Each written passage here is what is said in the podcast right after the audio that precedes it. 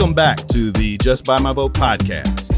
I am Joseph Simmons, the host and also author of the new book, Just By My Vote African American Voting Rights in the Chicago Condition. I am super excited about my guest today. Someone that has been a mentor to me, and full disclosure, was the first to suggest and encourage me to start this podcast. Today, I'm honored to be joined by Dr. Kirk Harris, lawyer, urban planner, faculty member at the University of Wisconsin Milwaukee and the graduate of urban planning, and also host of the podcast Black Dispatch. Dr. Harris, welcome to the Just By My Vote podcast. Thank you, Brother Joe. We really appreciate the opportunity to be on today, and it's always good to to see you, to be in support of your work and the book that I think will have significant import for those who have the opportunity to read it, and I encourage people to. And particularly if you're interested in understanding how the politics of location, particularly in places like Chicago, can have a, a, a significant impact on how our votes are expressed and um, realized in the context of the political process. So, thank you for your authorship. Greatly appreciated. Cool. Well, it's obvious that uh, there are several things that we could talk about in the time that we have. However, I'd like to start by asking you to address the JBMV avatar, and I'll explain what I mean. In my writing of the book, Just by My Vote, I found myself continually asking, what are the best sources of American history? So please address the JBMV avatar, if you will. He or she is a 20 to 30 year old male or female and interested in history, but for whatever reason was not a history major in school or maybe didn't attend college. He or she is wondering, where do I start? Dr. Kirk Harris, what have you found to be your favorite or best sources? Well, let me just say, and thank you for asking that question, because I think it's a fascinating question in large measure because history is told by by so many people. And history also is told from the lens of, of different perspectives. And one of the, the most recent pieces of history that I have completely enjoyed, and I see the, the kind of the integrated nexus and evolving nature of that history in the context of our day-to-day realities, what we experience in our communities and the stresses and inequalities that we see uh, the book, the the 1619 Project by mm-hmm. uh, uh, Nikole Hannah-Jones. Yeah. Amazing, amazing work. Amazing work because it really seeks to understand and uncover the ways in which African American existence in America. And by the way, I was an African American history major in uh, in college. I went to Rutgers University, Rutgers College, and African American history is American history. Somehow we talk about like African American history and American history, but African American history is American history. Right. So I want to get that like laid out there. And so, and that's what I think is so really important about the 1619 project and what Hannah-Jones lays out is that this evolving reality of black people landing in the Americas and the experience of slavery and the contributions, challenges, pain, anguish, and devastation that manifested the realities of chattel slavery in America have defined every single aspect of the way in which America functions today. And what I found so powerful is just the numerous examples of American history captured in the context of the Black experience mm. and how that Black experience has shaped what we know to be America today. And so, for though, and the beauty of this book is it's not only in a book, but it's also now in audible books and those kind of things. So even if you don't want to sit down and read the, the book page, you know, turn the pages old school, it's really well done in terms of being available in Audible and those kind of things. So I would strongly encourage those who are interested in history to look at that book. And it has, it, it goes from health to politics to economics to voting to oh my gosh, just music to just so many aspects of what we understand to be what touches our lives on a daily basis and does so in such a comprehensive way and has a number of very compelling authors which are compiled who tell from various perspectives, which is why I also like the book because, as I said, history is told from various perspectives and appreciated from various perspectives, uh, not just one perspective. Is told from various perspectives and gives us a really nice kind of picture, um, the opportunities to understand America today, America in the past, and a prospect for what we could hope America to be in the future uh, if we kind of reflect on where we've been so we don't repeat that history. Although I have to say, Brother Joe, I'm very, America is really in a bad shape from my perspective. I think we've got some steep, deep seated problems in terms of our polity. Our politics are so divisive. We've got a, a, a political process that simply doesn't serve the collective as it should. So I think there's a, you know, whether we're looking at nine, you know, the, the, the, the, the crazy stuff that happened in terms of the storming of the Capitol and to right. the way our polarized nature of our politics today, our national politics today, there's something wrong in the America system. Uh, something is breaking down in the system. Yeah, I, I, I would just add to that. I believe that the only solution is to get the next election right. Well, let me just say, I, I think uh, certainly the, the election serves as a marker for ensuring that those who we think are going to be more destructive in the process of governance are out, and those who are more collaborative and more willing to listen and really support the democratic principles like one person, one vote, for example, which I'm right. sure you're very familiar with. right. I think you're right. It's it's about the election, but I also think it's about how what we as Americans are willing to not tolerate, what we're not willing to tolerate, I should say, and what we're what we're gonna how we're gonna hold the the, the those who are asserting the the kinds of principles and practices that are inconsistent with what we call democracy uh, don't win the day, and that they are they held they're held to account for what they do and what they say that undermines the democratic uh, principle. So you're in that way you're right, but I also think it's it's it's more than just the election. It's it's about how we as Americans force the realities of fair and free and open elections and recognize that the reason we can be governed is because the Americans people allow the governance to happen I mean, that's what our Constitution says. It essentially says we go, you know, those who are governed allow those to govern. And when they see that things are going off the rail, they have to challenge that, right? And right. so I think I think we're in some ways uh, there, and we're and I think if we can solve the problem of what reality is as opposed to what's fake news, and what what's constructed through people's imagination and in paranoia, if we can get away from that, we might be doing ourselves a service. well, we got a lot of work to do. Yeah, we do. Definitely. Definitely. You have also another source. So, the other source that I really like, and as a pl- urban planner, I've read this book and it, I use it with my students. It's by Richard Rothstein. And why did I? I just had a senior moment. It's called Color of Law. And it's a really fantastic historical rendition of how policy and practice over decades, centuries in America have created the segregated society, the racially segregated society that we see today.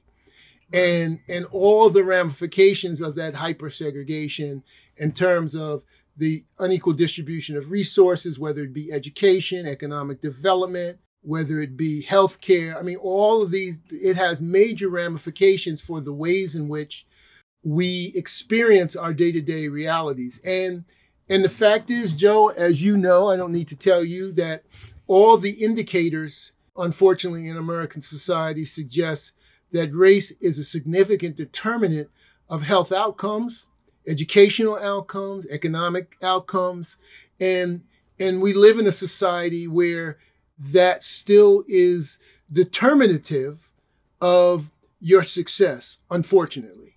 Right. You know, it's interesting because I actually referenced that book a number of times as a reference in my book, and I have have used it mainly as the explanation for many of the disparities that exist. Yep. Yeah. Yeah. And you know, as a planner, the making of place is what we do. And the making of place is really about how resources are distributed uh, across place, uh, across region and city. And what we know is that there's a, there's a, a malapportionment of resources based on demographics and uh, economics. And so, you know, racial distinct these racial demographic elements which have driven so much of the inequality are magnified by the economic inequalities that in some ways run hand in hand with the racial right right so right so it, what it, was fascinating is, is how the how the federal policies and, and governmental policies have have facilitated all yeah that. they facilitated all that and, and you know that's what the one of the things is what i find so fascinating about this particularly in the context of us talking about i mean you know there's been lots of discussion about reparations and and the ways in which these past wrongs need to be corrected and how to do that. And and here's the thing, you know, government created the problem. Right. Government policy, initially it was private practice, but then government policy codified the private practice and then magnified it through all elements of our, our civic life. So, and had did so over centuries. So if that's the true, then government has the res- the damn responsibility and putting as much money as they as much money as they put and effort they put into creating the system, they've got to put an equal amount of money and effort and time into deconstructing it. No, no doubt about it. My my belief is is that economics is the cure to a, a litany of ills, and particularly in the black community. You're right, but let's let's ask the question: If what do we mean by that? You know, we can make a few rich black folks. We can no, no, no, no, no, no. My my my position on that is is uh in terms of really, and I, I believe in this. I believe that it's it's time for really a third reconstruction. Well, you know, I, I, agree with the, you. I agree with I, you. And if we, if in our first reconstruction we had done what we said we were committed to, we wouldn't be having this discussion today. You're right. So right. I agree with you. And I like the fact that you put it into reconstruction because reconstruction talks about remaking of all the civic, political, and economic systems and ensuring that those systems are reconstructed to embrace and support the democratic principles and the people, all the people in them, in it. So I agree with you 100%. Woohoo! All the people and agreement. Okay. All right. Now, in shifting gears, Dr. Harris, you can speak on the recent Supreme Court decisions regarding decisions on affirmative action. Yeah, I want to I want to speak on that a little bit, largely because I think the Supreme Court of the United States has created this idea and has been working toward uh, creating this idea that we are now in a colorblind society. None of the statistical data as a planner that I'm aware of or know of and look at quite frequently would suggest that fiction, that legal fiction that has been created by the Supreme Court is true. Right. And what I would say as a planner and any other planners who are looking at the Supreme Court decision and asking how should we think about that decision in the context of our work, which I would say to ignore it. Because what the Supreme Court has done is sought to create a fiction, to create a narrative about where America is when in fact it is not there. It is not a racial neutral. And if you look across all indicators, health, you look across economics, you look across education, you look across What other areas? Home ownership. Um, look, just look across all of those, all those domains, and you can see that race is the defining feature of the inequalities that we experience. So answer me this question, because you're a smart guy, Joe. You're a smart guy. How could it be? And because you you are into voting and the political economy of voting, I want to ask you this question: How could it be that that those statistics are true, and the Supreme Court come out with a decision that it did that we should be we should we should be a race neutral society. And we shouldn't we use shouldn't use race as, as, as accounting for the ways in which we try to address these issues that we experience in our society. Well i don't believe it is true. I uh, i would say that um, you know my i would go back to the reconstruction ideas. Obviously at the first reconstruction was ended with a counter revolution and then the second reconstruction, which I refer to, uh, I refer to the second reconstruction because of the civil rights era, and then uh, uh, culminated with the election of President Obama, and there was a counter revolution, meaning that they took back, and mainly in in the form of you know taking back uh, voting rights with Shelby, et cetera, et cetera. And now it is still a part of the counter revolution of taking us back or making things the way that a certain group in this society wants to make them. So I couldn't I couldn't agree with you more, and I think that the, I like the idea of a counter revolution because we do see these back, backlashes. I'm trying to think. Um, there was a, a comment, a news, a black news commentator that that called it white lash, where the privileges the privileges of that class of folks who seem to believe that their their advantage was slipping away began to kind of mitigate toward more undemocratic and more less willing to appreciate uh, the roles of having inclusive society and becoming more polarized in their thinking and more adversarial to this, these ideas of embracing difference and embracing inclusion. And I think that group of individuals, and, and, and I don't know if you've, I don't know when, uh, one of the things that are really interesting is I, in one of my classes, I use Obama's speech that he made on race when he was running as a candidate. Uh, have you ever seen that speech that he made? Uh, you tell me. I don't recall. Yeah, it's called it's called perfecting our democracy or def- perfecting America. Uh, and it was a speech that he made in Philadelphia when he was a candidate. And, and he talked about this idea that we have a challenge in America because many of the, the, uh, those individuals that have been historically privileged by the benefits of America have seen those benefits slipping away. White middle class and working class Americans have seen those benefits slipping away as more jobs have moved overseas. There's been a, a, a deindustrialization. You know, it used to be you could have a high school or less than a high school degree and make good good wages at industrial related work, steel mills, uh, car factories, other places where manufacturing. That has is less the case now. We're in a service economy, a service and, and finance economy, in which many of those individuals have never found their footing and they've lost ground. And many of the corporate decisions that have explained that have continued to exacerbate that challenge for them.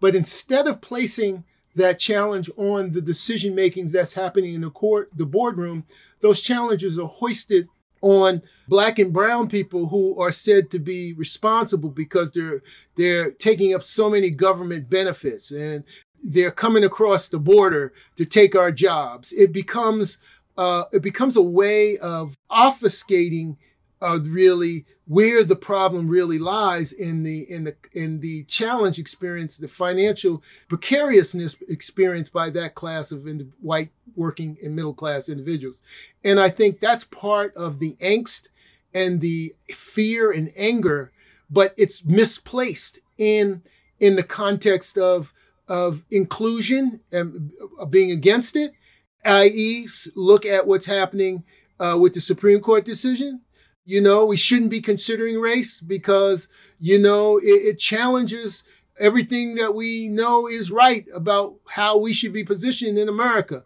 And so I think, you know, we've got so much work to do. And we as planners, if we fall victim and thinking about that race neutrality, our ability to think strategically on the ground, which we do our work in communities in which we do our work, which are so hyper segregated, our ability to work in those communities in the absence of understanding that will will neuter us in our ability to be effective in bringing around a change that is equitable and, and consistent with our democratic practice.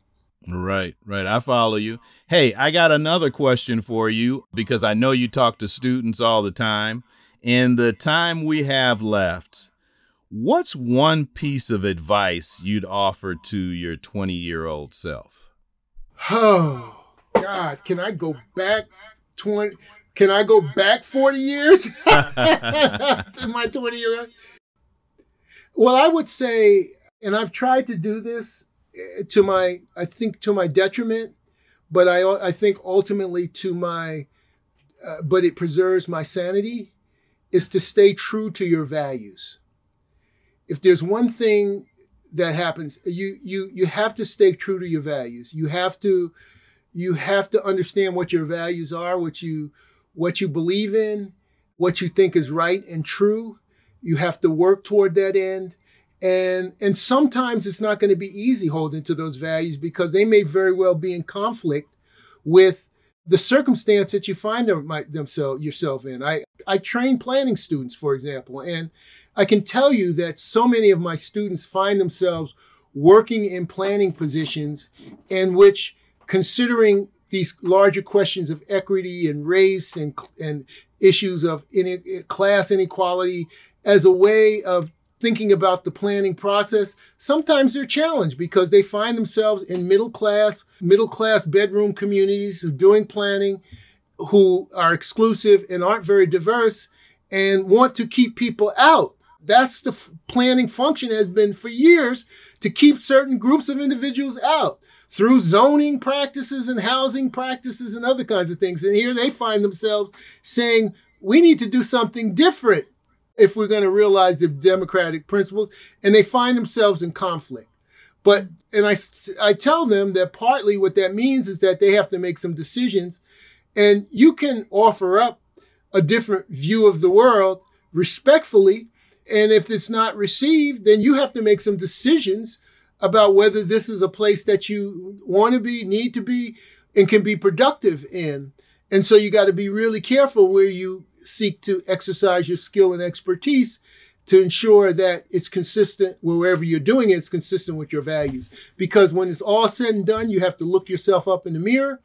And when you, and, and in the morning, and when you're laying on your last, making your last breath to say that you did, you violated your own principles, for whether it be money or fame or whatever the case might be, I can say that that won't be something that you'll ultimately be proud of. So I guess I would just advise my 20 year old self to know yourself, stick to your values, uh, make sure that you associate because you can't do that by yourself sometimes. You need to associate with individuals of like minds so that you can have conversations and have a support group and also be self-reflective. It's also it's always important for you to be self-reflective about what you're doing and what you're not doing. And even at my age and at this point in my career, periodically I stop and ask myself, am I doing what I'm supposed to be doing? Consistent with the, what I say I want to change in the world. So Perfect. I think that's important. Perfect. Well, Dr. Kirk Harris, thank you so much. And thank you for sharing with our listeners today. Well, Brother Joe, it's always good to be with you and uh, really wish you the best with your podcast. I think uh, it will be extremely successful because uh, you got the right kind of temperament and the right kind of questions. well, well, we hope you enjoyed that episode of the Just By My Vote podcast. We're looking forward to the next episodes. You can find the book at justbymyvote.com. And feel free to follow us at justbymyvotepodcast.com for notification on upcoming podcasts and events. We thank you for the privilege of your time. And until next time, just by my vote.